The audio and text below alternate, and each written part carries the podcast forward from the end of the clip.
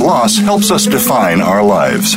By allowing our grief to matter, we discover our own strengths and embrace our authentic selves. Welcome to Good Grief with your host, Cheryl Jones. Get ready to be inspired to create a deeper life, to make your time on earth much more meaningful. Now, here is Cheryl Jones.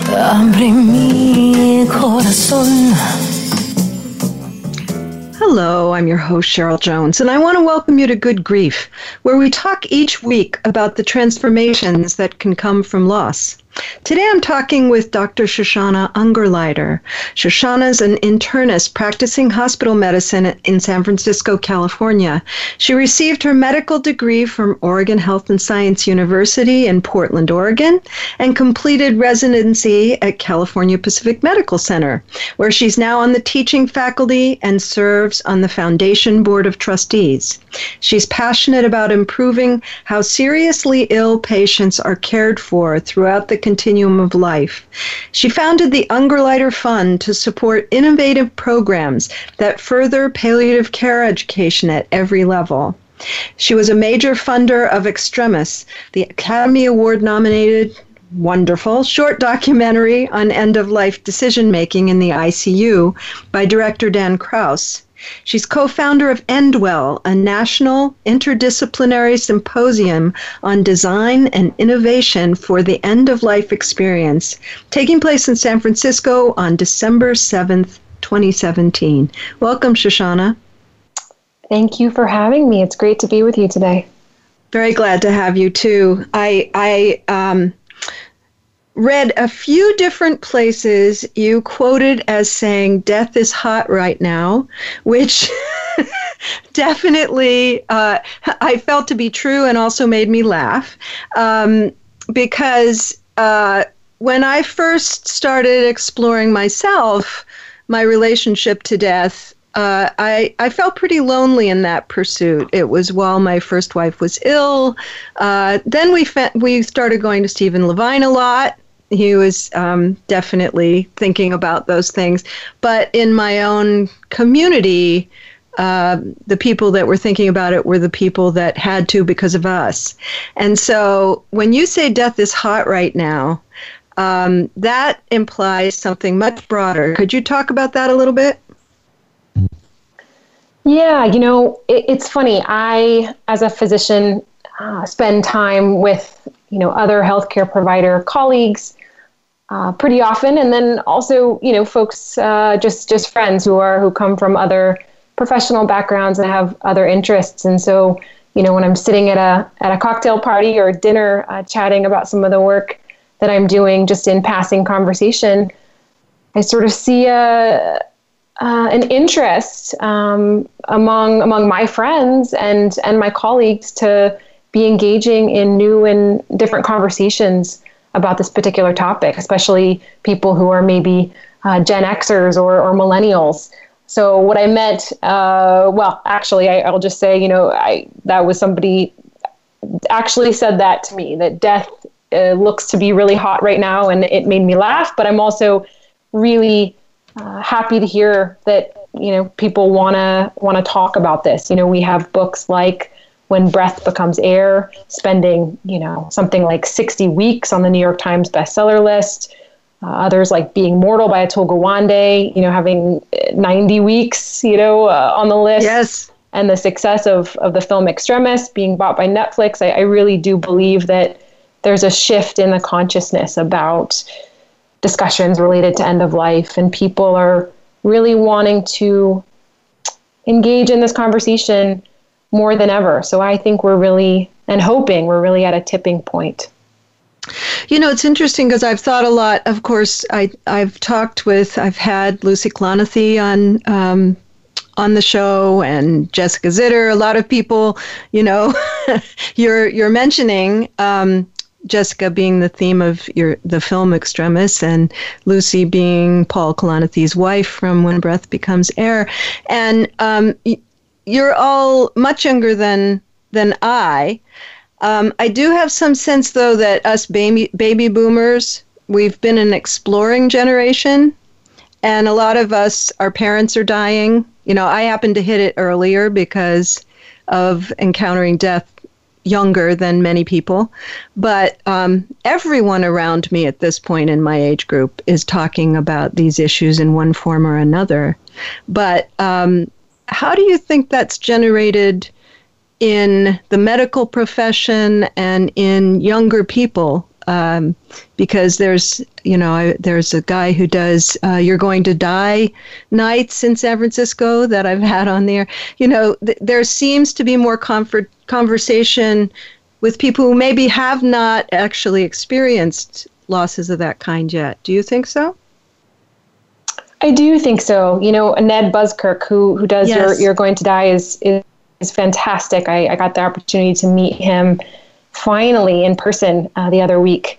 Um, I think, you know, it seems to me that that millennials are often talking about more of the transitory nature of life. You know, they mm. are data shows that they take contract jobs and they're more open to uncertainty and being honest about maybe what the future may hold. Obviously, I'm not an expert in this, but you know, right. this seems to be a generation that appears brutally honest and maybe will be the first generation to really normalize these conversations. I don't know. I mean, I there are, you know, apps out there created by millennials like um, Cake and Everplans and all these um, talking about advanced care planning um, using chat bots on Facebook Messenger like Life Folder, which just launched, and and really trying to com- you know uh, confront uh, confront the conversation head on. Um, it seems like um, you know in a very information driven and somewhat media saturated world I think it, seems like millennials are, um, you know, accustomed to finding, you know, what they need uh, when they need it, and so um, I, I, do think that that there is uh, uh, hopefully a shift um, among this this younger generation.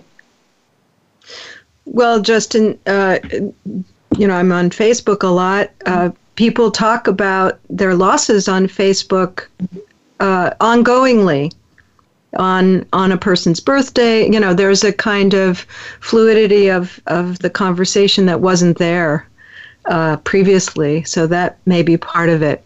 But as someone who does mental health work in the cancer community, I'm particularly um, excited that the medical community is is um, at least some of you uh, are really taking on these this aspect of medicine, I guess I'd say, and um, particularly your program where you're doing more training of uh, future physicians about how to approach end of life. Because I'm imagining there isn't a doctor who won't have to deal with those issues at some point along the line.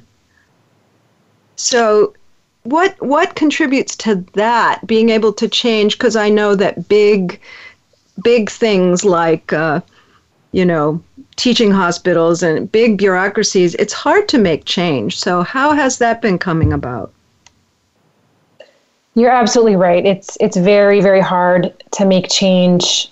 You know a, a study that came out last year in jama the journal of the american medical association that's been widely cited lately actually uh, showed that 90, rather uh, 70% uh, of doctors said that they haven't been trained to have difficult conversations with patients.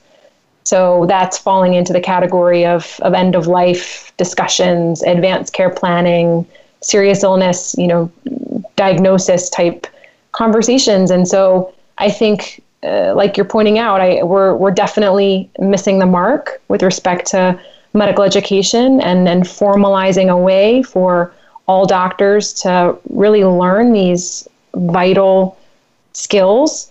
I, you know, I can tell you um, when I finished residency, which was only a handful of years ago, I knew from my own experience that there were many, many gaps in the education that I received, both in palliative care as well as communication skills. And I, I feel like no matter what field of medicine uh, you end up going into, that having a basic competence in palliative care, in serious illness discussions, uh, and, and effective communication skills is really, really critical. This is not just a conversation that, you know, primary care doctors have or oncologists have. This is um, something that, um, like you said, all, all healthcare providers are going to face with patients. And um, we were lucky enough, you know, at, at our hospital to be able to start a program um, using really philanthropy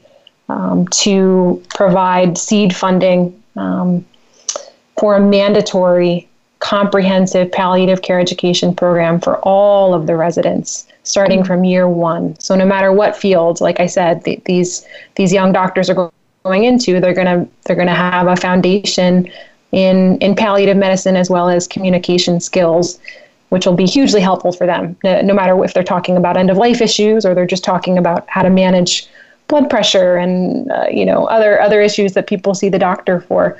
And then we also feel strongly that physician wellness is uh, an unmet or an un, under um, recognized issue um, with with physician training. We know that the rates of depression, of substance abuse, uh, suicidality are astronomically high within the medical profession. And so we want to talk openly about this with our trainees and, and focus on doing what we can to prevent it. And um, so our, our program in particular has been very well received um, by the faculty and by the, the trainees. And um, we started about three years ago. And for the very first time in the history of our program, we had not one but two uh, residents go into palliative care fellowship and this has never as i said happened before in the history of our program so i'm very encouraged by this it shows me that an institutional institutional support of of palliative care can really uh, trickle down and uh, create real change I really want to echo that, and and also to say from the other end, from the patient end, which is who I talk to mostly, doing support groups and and private um, therapy with people with cancer. It it can't be overstated what a huge, huge, huge difference it makes when a physician that someone who's very ill is working with when they're good at that it's a completely different experience. And uh, I would say that that that experience of a, a, physician being able to connect and have honest conversation about what's happening and all that may be the most critical determiner of the emotional experience. Uh, you know, uh, it really makes such a dramatic difference. Um, so I'm especially happy that everyone, not just the, the doctors that are being trained in your program who are drawn to palliative care, but that every doctor is getting that. Um, because, of course, you know, it's it's oncologists, radiologists, um, people in that realm that I most hear about, who who are not palliative care doctors for sure. Uh, that's very exciting to me. Yeah, we're we're thrilled that we've been able to do it, and like I said, you know, we have had the support of uh, the CPMC Philanthropic Foundation and for seed funding, and so um, it's it's a very unique program. Uh, there aren't that many around the country that are so comprehensively uh, focused, and I think it's absolutely right that communication skills are just uh, the key to improve the experience uh, for patients, for their families, and I think also for healthcare providers. You know, I can tell you yes. that um, that the residents who have gone through our communication skills training program, actually in conjunction with our health psychology department, feel so much more confident when having difficult discussions with patients and families. We're we're arming them with you know the confidence to really broach these difficult topics. But they're so incredibly important uh, to make sure that you know that the care that, the patients get is the care they really want. And they're they're fully informed about their options and uh, as much as they possibly can be. So. Well, I also can imagine, but you can tell me whether my imagination fits that. Um, I'm remembering the doctors my my wife had, who we got incredibly close to, um, because she was sick for ten years, and um, it was such an intimate thing. She was in treatment the whole time, um, of one kind or another, mm-hmm. and when end of life came, there was a drop off uh, we never saw them again. Uh, and I had I I thought I called her oncologist to get a death certificate. He had agreed to do that. She died at home. And when I called, he was you know, we hadn't seen him in a long time because she had been out of treatment and he started crying. Mm. And there was no sense of completion in that relationship, which I imagined also affected him. Um, but I don't know because I'm not a doctor. You know, I'm not in that realm. But um, it, it, was sort of uh, a drop off for him too. It felt like uh, we didn't. You know, we kind of said goodbye, but we didn't know would she be back. All that kind of thing.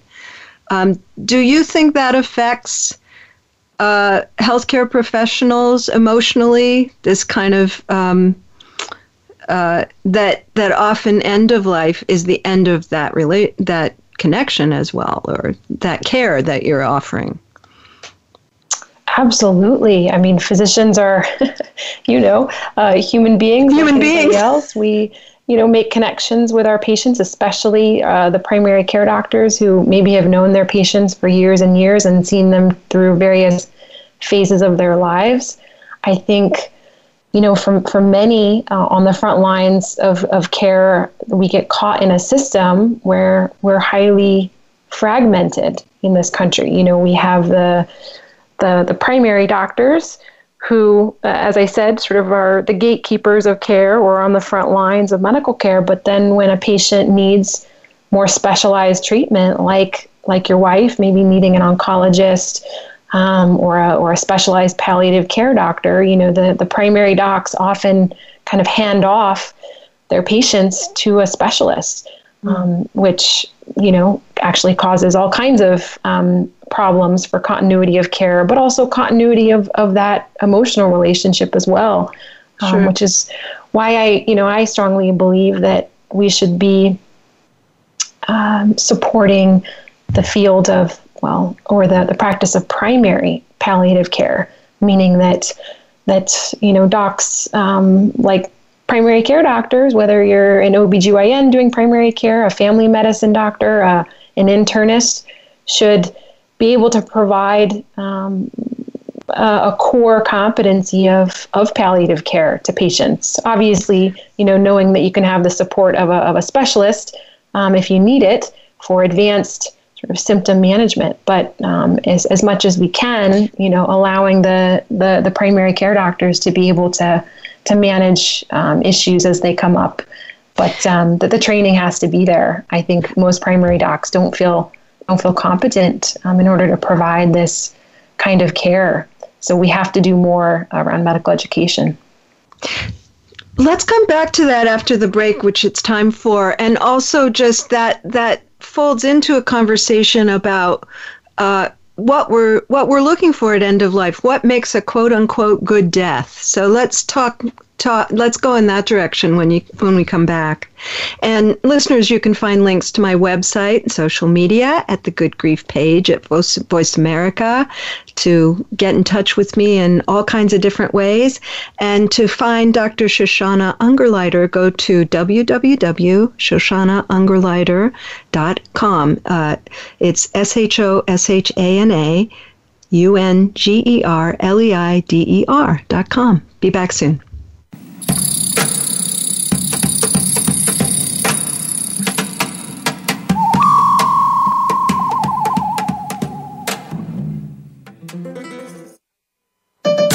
Your life, your health, your network. You're listening to Voice America Health and Wellness. Relationship issues? Anxious? Parenting challenges? No more.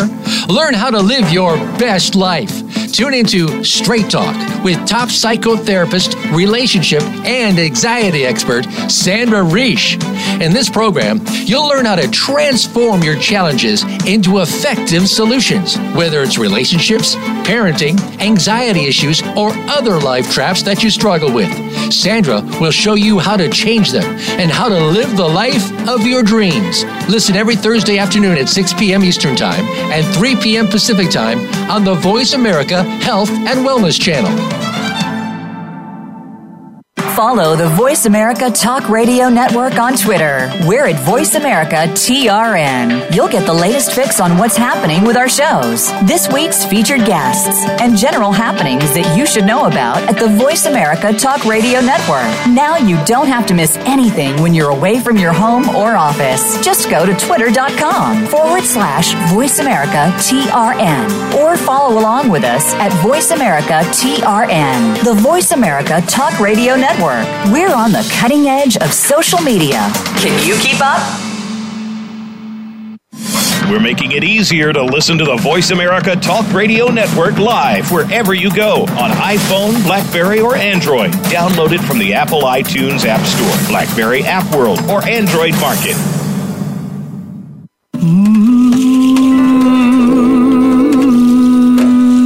You are listening to Good Grief with Cheryl Jones.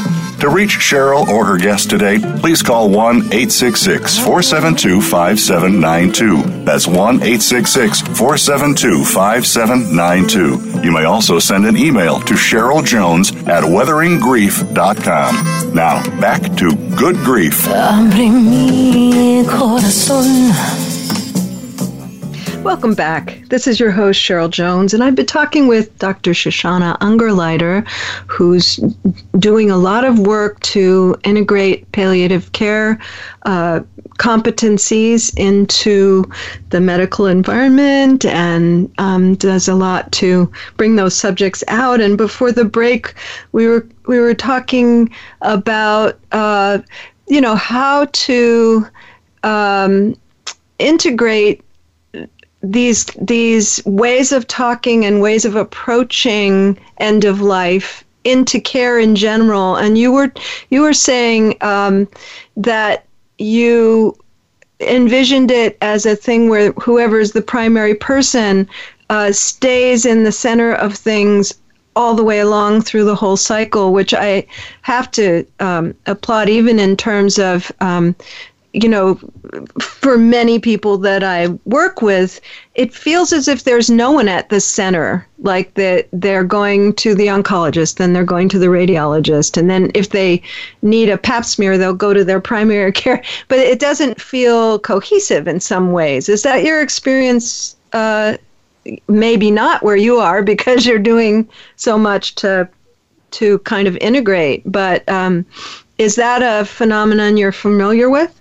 Oh, absolutely. I think, you know, I mentioned before the break, our, our medical system is incredibly fragmented and that, you know, your, your primary doctor who maybe you've known for, for a long time, um, unfortunately, you know, hands, hands you off to a specialist should uh, serious illness ensue. And um, I think um, that, you know, that speaks to some, some serious systems issues um, that we have in this country, but um, it you know prevents prevents people from feeling like they have uh, you know uh, someone at the center of their care really someone a, a, quarterback who's keeping track of all of the of the information and and the stories and um, making sure that there's continuity. So it's absolutely um, uh, problematic. Um, that said you know we're we're working to try to make sure that um, more of our uh, healthcare providers you know feel like they can um,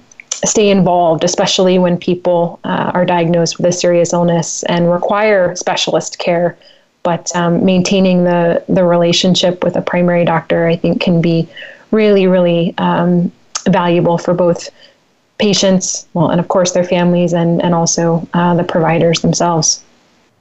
I'm also very aware how uh, potentially financial that problem is um, because there's so much pressure to to have a fast appointment. Um, there has to be a really you know, verifiable reason for the appointment.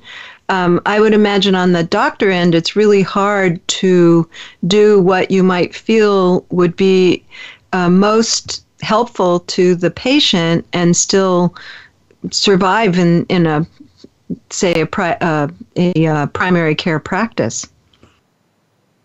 I think that's right. Um, like I said, you know, we're uh, we're we're sort of stuck in a an incredibly broken system on many levels, and so people in the primary care care realm often feel kind of rushed through uh, their visits. That's not to say they don't want to see their patients often and they don't care about them, but rather of they're course. Um, they're uh, pressured um, by by their practice to you know, uh, very quickly move through move through their day. And I know that um, that creates uh, a lot of resentment on the side of physicians. Actually, we're not feeling fulfilled by mm-hmm. that experience either.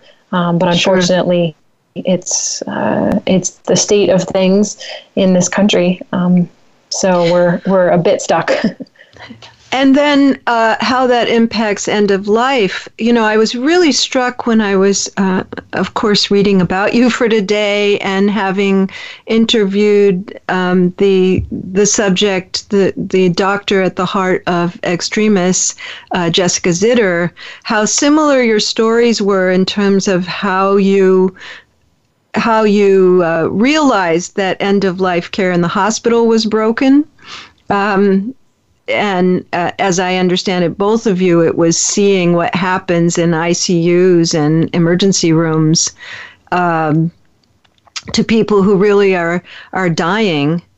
So to me, that's sort of the the end result of what we're talking about with the lack of conversation. If if people are talking all along with whoever it is, a primary care doc or whoever it is, about what they consider a good death I imagine some of those moments would be um, relieved, would not happen. Uh, that's my dream anyway. yeah, I you know, like you said, just just like Jessica, I I did not set out to be an advocate for end of life care, but I like her, had had several experiences during my training that led me to where I am, and then many of them happened in the ICU, where it's the most acute, um, most serious situations. And I, you know, found myself seeing frail, often elderly patients with many underlying chronic medical problems, plus end stage heart failure or late stage cancer, and they were being admitted to the ICU despite the fact that nothing that we were doing was going to help them uh, to reverse their underlying problem. And I watched countless people spend their last moments of life suffering, you know, really hidden away from people who love them. And I realized, you know, a few years into training that this is really the default thing that we do in this country. Mm.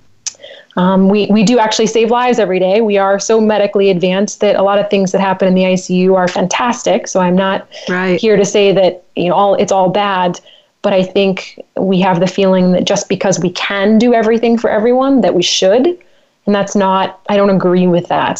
Mm. I think um, we're really failing our patients in many respects, and so I became interested in another way of of caring for people, another philosophy of care um, and that's really palliative care. I think care that focuses on improving the quality of life for seriously ill people with a focus on their goals and their values of how they want to live their lives for the time they have left is really what resonates with me. And I think that includes upstream conversations, both among healthcare providers and their patients, but also, you know, among families. I think that the earlier that people are engaging in conversation about what matters most to them, they're they're much more likely to receive care that they really want. Um, and you you Absolutely. talk about you know a, a good death. I don't think that there's any you know in quotes.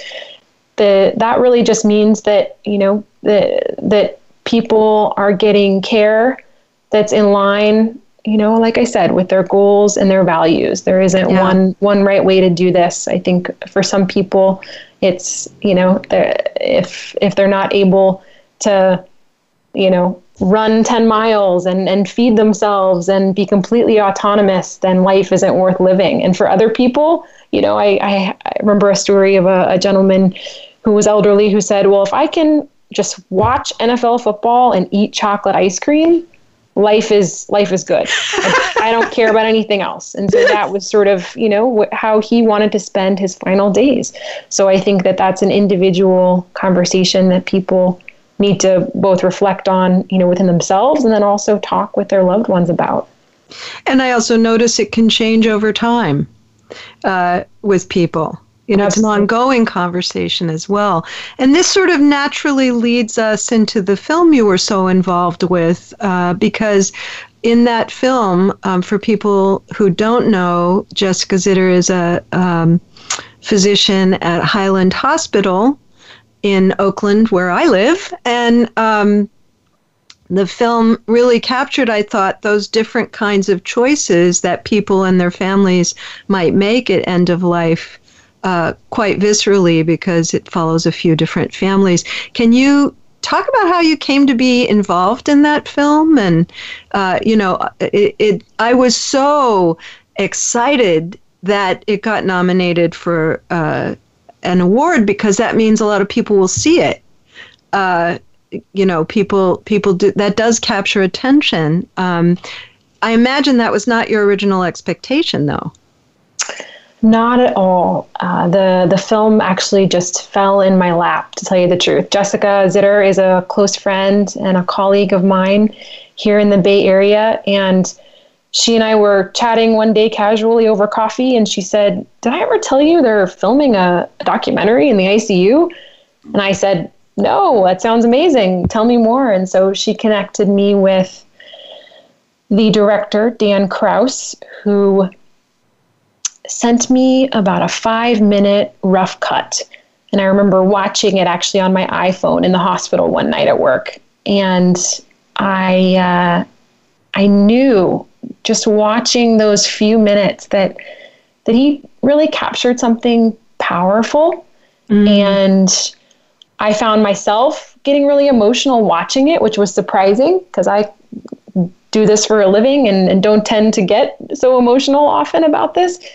And I I've often felt that if people could see behind that, you know, opaque curtain of what it's like to be sick in the ICU, and um, people, you know, may, may would maybe be able to make more informed decisions about their own choices for their care. Because to me, it's all about um, being as informed as possible.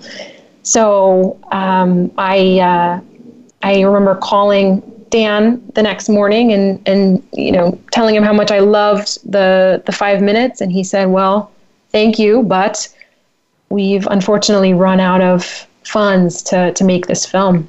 And uh, he'd spent you know months and months. Um, off and on filming in in the ICU at Highland and had I, I suspect you know close to 100 hours of, of footage that he was planning to whittle down and and and create a, a film, but it obviously takes money to do that kind of post production, and so I said, well, let's make this film. I feel so strongly that this is a, a, a beautiful piece of work. So with that, uh, got got involved got involved in the film, and we. I mean, I honestly had no expectations. I would. I think I would have been thrilled if a few hundred people saw the film. We, mm. we didn't have any set plans for distribution at that point, and um, we got very lucky in that Netflix was interested, and we were the very first short documentary they ever bought. And oh my gosh, I had no idea about that. Yeah, That's incredible. Yeah, and then the Oscar nomination came later, which was beyond and my wildest dreams for what could have happened with this film. So eh, I think the stars aligned uh, just right last year uh, to make Extremis successful. And while we don't know exactly how many people have seen it and engaged uh, with with the film, we are feel very very um, very very happy that that we've been able to have the reach uh, through through Netflix and through the uh, Oscar publicity that that we've had. So I, I would imagine it's helping people to at least get a better sense of what you know the the what it looks like to be sick in the ICU, what what ethical and moral issues come up around conversations with with physicians, with patients and families, so that people can you know have a better sense of of what uh, you know how they can approach this uh, when the time comes, or if the time comes, rather. And so that does mean that people can go to Netflix and watch it. Absolutely. If you have a Netflix account, you can stream it live right now. That's amazing. Uh, I, I love it when when you know films in my area end up uh, on platforms like that that are so uh, accessible to so many people, and you know just they maybe have it for I don't know some series or whatever, but um, really worthwhile to be able to go go watch um, something like Extremis. So I highly recommend that out there, listeners. Um, so we're almost at our second break, but what I'd really like to talk about when we get back, and we'll just take a minute to start here, is uh, your upcoming conference. Um, I just want to say that you have started a fund. I don't know if it's technically a foundation or a fund, or you can explain that. Um, that supports projects like this, and Extremis was one of them, and um, this End Well conference is one of them. And I just want to thank you for doing that work because it is a big problem for any of these projects to get funded. That's one of the harder problems, I believe. So um, I, I thank you for your work. But uh, when we get back, I'd really like to hear about your vision for it and what kinds of things you imagine happening there. Great. Yes, I look forward to uh, telling you all about it. Um, it is in December, right? December 7th? December 7th of this year is the End Well Symposium taking place in San Francisco. And uh, people, if they're interested, can find out more information but uh, on, on our website, endwellproject.org. But we can definitely talk more about it definitely as soon as we get back i really want to hear you know who you've brought together how you how you expect people to to interact there because it sounds very exciting from what I've read online. And so, uh, listeners, you can feel free to go find either one of us during the break. Um, along with my Good Grief page, you can go to my website, weatheringgrief.com or shoshanaungerleider.com to find Shoshana. Back after the break.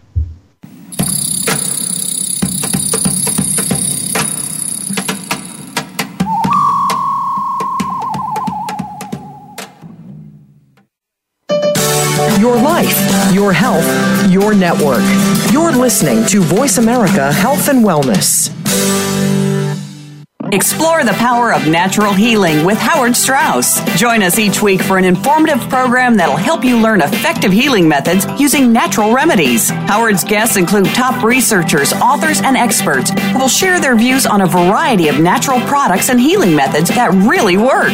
Tune in to the power of natural healing with Howard Strauss, Mondays at 11 a.m. Pacific Time, 2 p.m. Eastern Time on the Voice America Health and Wellness Channel.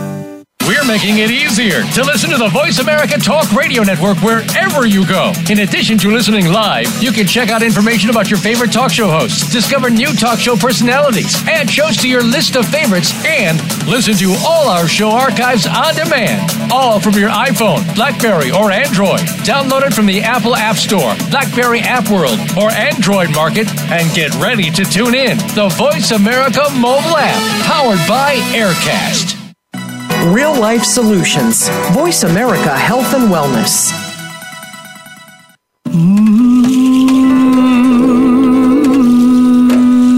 You are listening to Good Grief with Cheryl Jones. To reach Cheryl or her guest today, please call 1 866 472 5792. That's 1 866 472 5792. You may also send an email to Cheryl Jones at weatheringgrief.com. Now, back to Good Grief.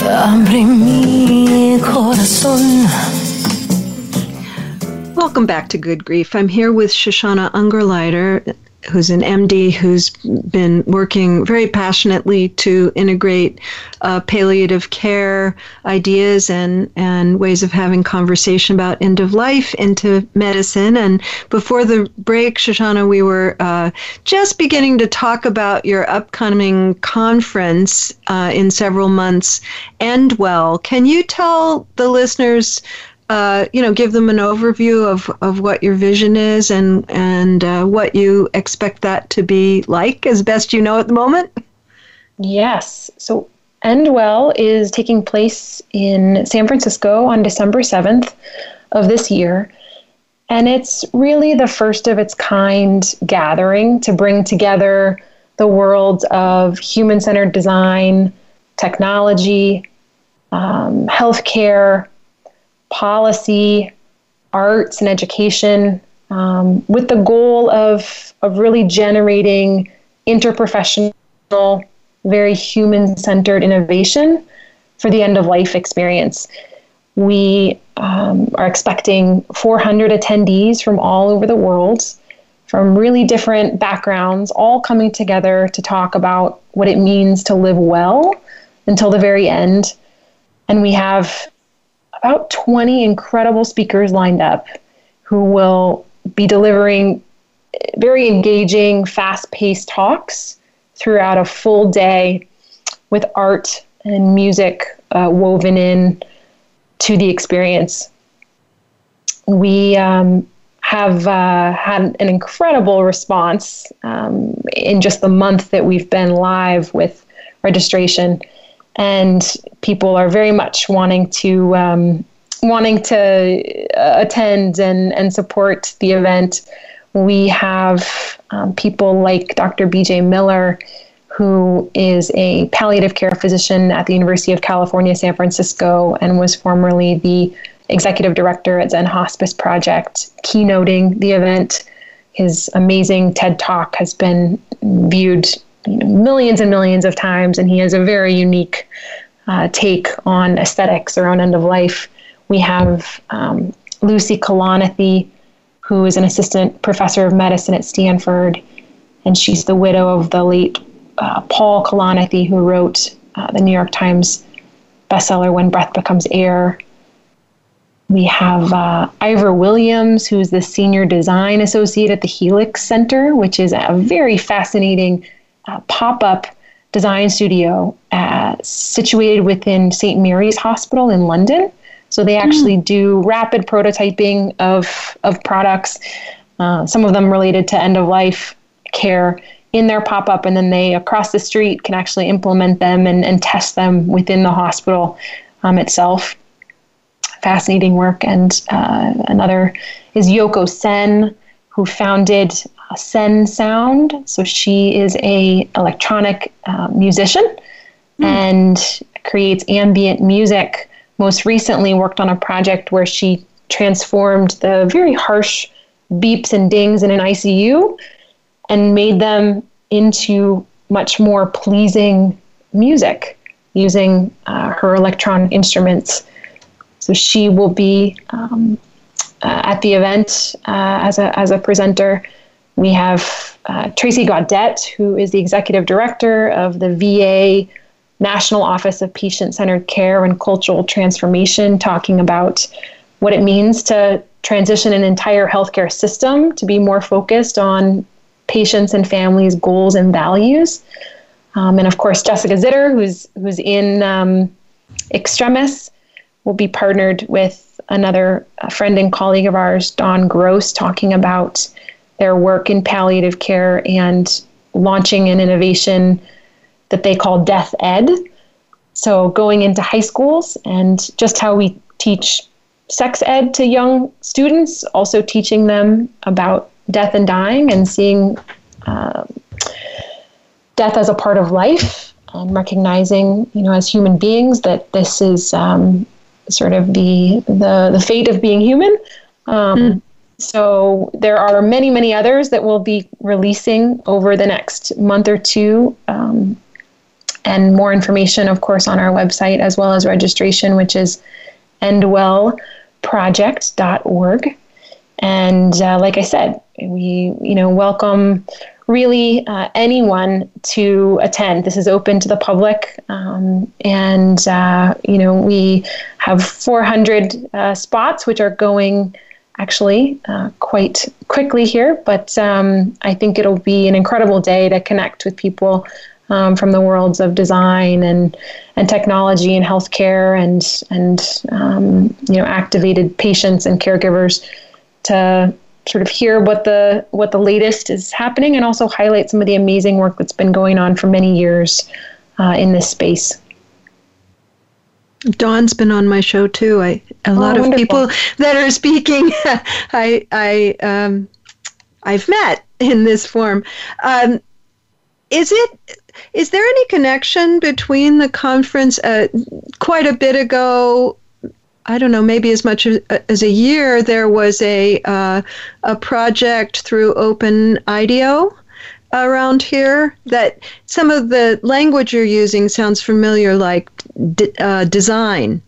Um, the idea of designing end of life is a pretty new phrase in my experience, anyway. And I just wondered uh, whether both. Uh, both things got that somewhere else, or whether that's kind of generated through this uh, asking questions about how we want to look at end of life. Yeah, so human centered design has been around for 20 or 30 years, as my understanding. It's, it's really a, a philosophy or a way of looking at a problem by keeping the end user in mind uh, when solving a problem. Mm-hmm. So, in, in the example of, of end of life care, it's really maintaining the, the patient and caregiver at the center of the conversation when we think about designing a product or designing a service or a system, which to me as a physician is a no-brainer. We obviously should be should be doing that with everything that we create or rethink. But unfortunately, I think that that gets lost um, in uh, in the many layers uh, of healthcare. So, uh, to answer your question, I was uh, a, a, sponsor of the Open IDEO design challenge that happened in last year in 2016 and we really uh, opened up the question to the world of, of what would it look like to reimagine the end of life experience for patients and their families. And it, we had an incredible response. It was you know myself and, and sutter health were behind um, the the funding for this particular program. And we had thousands of people from all walks of life, from all over the world, engage in this conversation. And uh, it was really, really exciting to have so many people um, involved.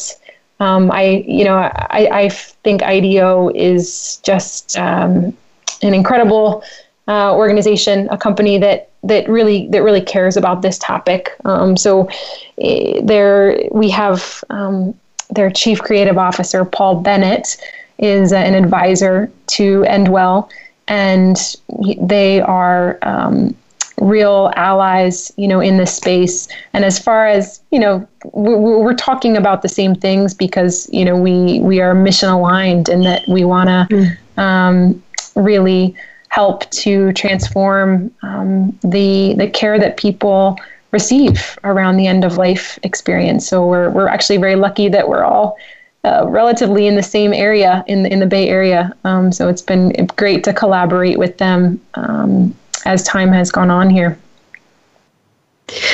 Well, I, I, I too found that such an exciting thing that there was so much engagement uh, at that time, and and then that continues in you know various directions, including um, this, and um, I just I just have a picture of um, I, I'm really happy to hear that there's art and art the arts and music interspersed because you know that's one of the things that makes such a crucial difference is those human expressive forms uh, that human beings are in the process of dying. And you know there there are ways to um, continue to speak and engage uh, I, I love the idea, for instance, um, I don't know how scientifically true it is, but I heard a long time ago that music, the music center of the brain is the last to die, which since I'm a musician, I love. Um, you know, that if, if we're singing to someone or, or there's music, that idea that someone would create different sounds for those terrible beeping machines. It's just mm-hmm. so intriguing to me, having sat with many people with beeping machines um, kind of interrupting things. Uh, that's fantastic. Yeah, absolutely. We we feel very strongly that you know that the those human elements have to be a part of this conversation. I I've also heard that that music is the last thing uh, or the, the that center of the brain. I'm not sure if it's true, but I uh, it seems um, really beautiful. and it seems. Um, uh, emotionally resonant to me because whenever I'm I'm um, with someone who's dying, I I really feel. I mean, I am a musician, but I don't always feel the impulse to sing in every situation. But I always do in that situation. Mm-hmm. There's something about it that invites uh, musical conversation more than talking. Mm-hmm. So that is definitely anecdotal, mm-hmm. but um, but it does resonate quite deeply for me. So uh, you said it's going to be that will be interspersed in the conference. Uh, so there will be uh, talks that people give, and then performances. Is that there will yeah, so there will be individual talks, which will be short, like 15 to 20 minute uh, sessions and then interspersed with a few panels and then uh, fireside chats just to break up the formats. But then also there will be uh, music and art, and we're in the process right now, our production team of of deciding what that will look like and how it best fits into the day. Because I also think it's hard to be kind of intellectually just tuned in for a full day there are you know moments that people need a break to use a different part of their brain to connect with art and with music so that's a huge priority uh, for us at endwell well that also seems in line. You mentioned but we didn't talk fully about it this this idea of uh, people especially medical people is what we were talking about at that moment um, and self-care. Mm-hmm. And to me, having ways to, uh, my friend Dina Joseph, who uh, is one is the assistant director, associate director of palliative care at UCSF, does a lot of work with self care for for medical professionals. And one of the things she really believes is that you need uh, ways to um, reflect, ways to soothe your nervous system, all of that. So um, mm-hmm. I can really imagine that you're kind of practicing what you preach there and integrating more than just talk into that day. Absolutely. It's so incredibly important. And, you know, as I mentioned, the data has just come out over the last year or so and been more widely talked about, even in the popular press, about the fact that the rates of uh, burnout, professional burnout, and and depression and substance abuse among healthcare providers is really really high, and we're doing nothing to combat it as a as an institution of medicine. I think that the traditional culture of of medical practice, I would say mostly with physicians. I think nurses are actually much much better at this than than physicians but the culture is around kind of machismo of of not asking for help when we're suffering and the fact that we often are witness to, to very um, traumatic, potentially traumatic events, and we don't have an mm. outlet to to debrief it, to discuss it. I can tell sure. you, you know, I've I've been we're, a witness. Sorry, go ahead. That's okay. We're just about out of time, and we're going to have to leave that there. But I I hope that um, at some point we could talk just specifically about that, how to uh, how physicians are trying to institute self care in their work, because to me it it goes with. Uh, you know, when we do it for ourselves, we give it better. Mm-hmm. Uh, Thank you so much for being with me. It's been a pleasure talking with you. Thank you so much for having me. Absolutely. And you can, uh, listeners, you can go find Shoshana Ungerleider at www.shoshanaungerleider.com. And next week, I'll have Bill Tucker, a psychiatrist whose book, Narratives of Recovery from Serious Mental Illness, makes the case that in supporting the goals of our mentally ill patients, they can more successfully, successfully move towards lives of satisfaction, even if not cure. This has been Good Grief with Cheryl Jones. I look forward to being with you again next week for another meaningful conversation.